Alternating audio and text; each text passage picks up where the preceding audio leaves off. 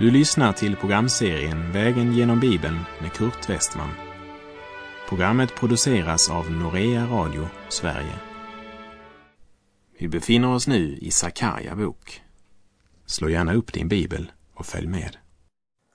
Efter att Sakarja fått budskapet att han skulle proklamera för Serubabel, ståthållaren i Juda, att återuppbyggandet av Jerusalem och av templet inte skulle ske genom någon människas kraft eller styrka, utan genom Guds ande. Och därefter påmindes Serubabel att han inte skulle förakta den ringa begynnelsens dag. Så har Sakarja en fråga till Herrens ängel. Sakarja 4, vers 11 till och med 14. Jag frågade honom, vad betyder dessa två olivträd till höger och vänster om ljusstaken? Och jag frågade honom igen, vad betyder de två olivkvistarna intill de två gyllene rännor, genom vilka den gyllene oljan rinner ner igenom? Då sade han till mig, förstår du inte vad det betyder? Jag svarade nej, min herre. Då sade han, dessa är de två smorda som står inför hela jordens herre. Oljan och smörjelsen talar om Guds helige ande. Och de två smorda eller andefyllda redskapen är Serubabel, den civile ledaren, och Josua, den religiöse ledaren.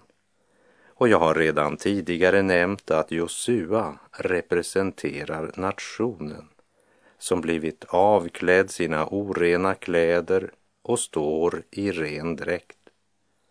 När den lilla rest som återvänt till landet hade bekänt sin synd och sina överträdelser och tagit emot förlossning och rening från Herren så är de nu renade och står iklädda Kristi rättfärdighet. Det här budskapet har verkligen något att säga även till dig och mig idag. Gud önskar fylla oss med sin helige ande. Men det måste ske på Guds villkor och på Guds sätt. Och här är det några grundläggande saker som är viktiga att minnas. Och de två första, det är en negativ förmaning.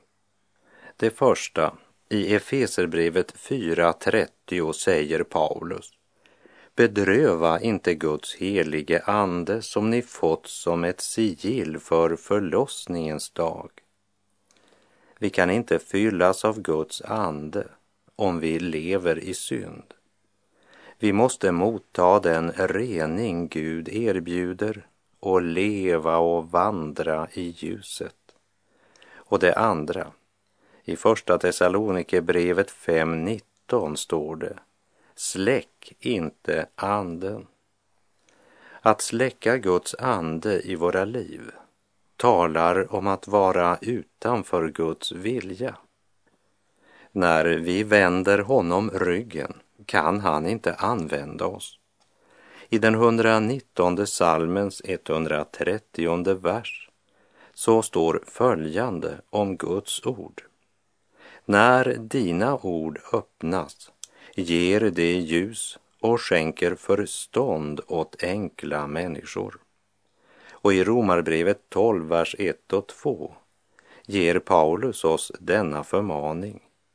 Så förmanar jag nu er bröder vid Guds barmhärtighet att frambära era kroppar som ett levande och heligt offer som behagar Gud, er andliga gudstjänst och anpassa er inte efter den här världen, utan låt er förvandlas genom sinnets förnyelse, så att ni kan pröva vad som är Guds vilja, det som är gott och fullkomligt och som behagar honom.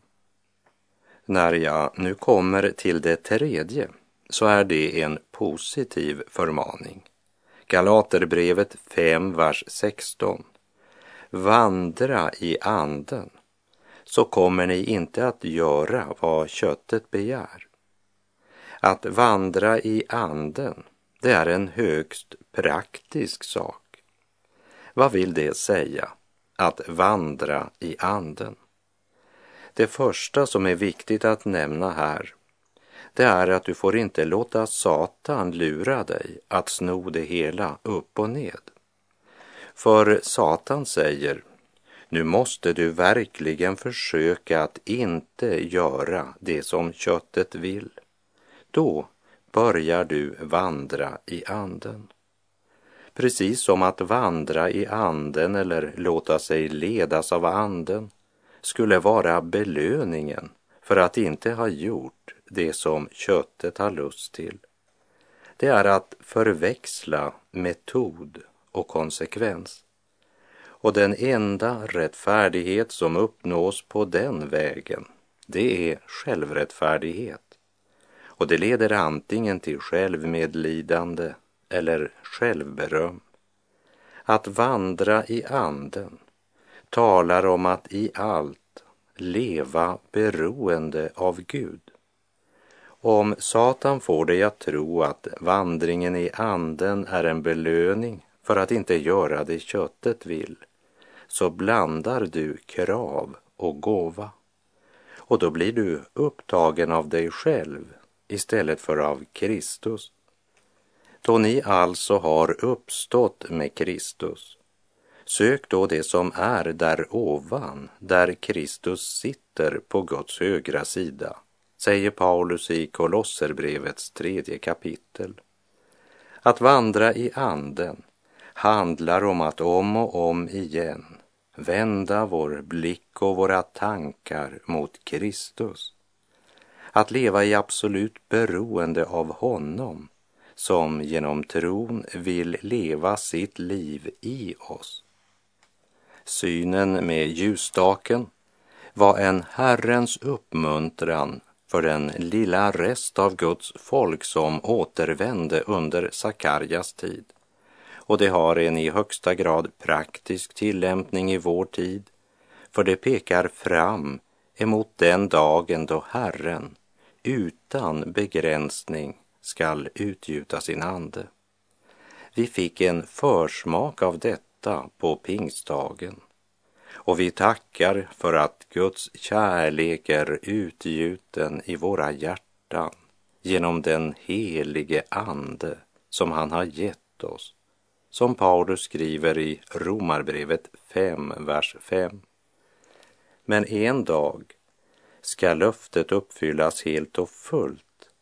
Vilken underbar, underbar dag det ska bli.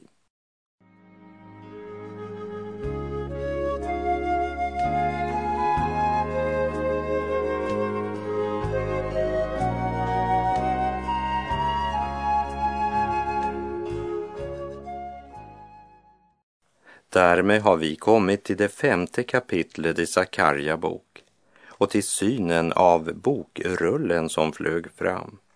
En mycket symbolisk och ovanlig syn eller uppenbarelse med tanke på den serie av syner som Sakarja fick.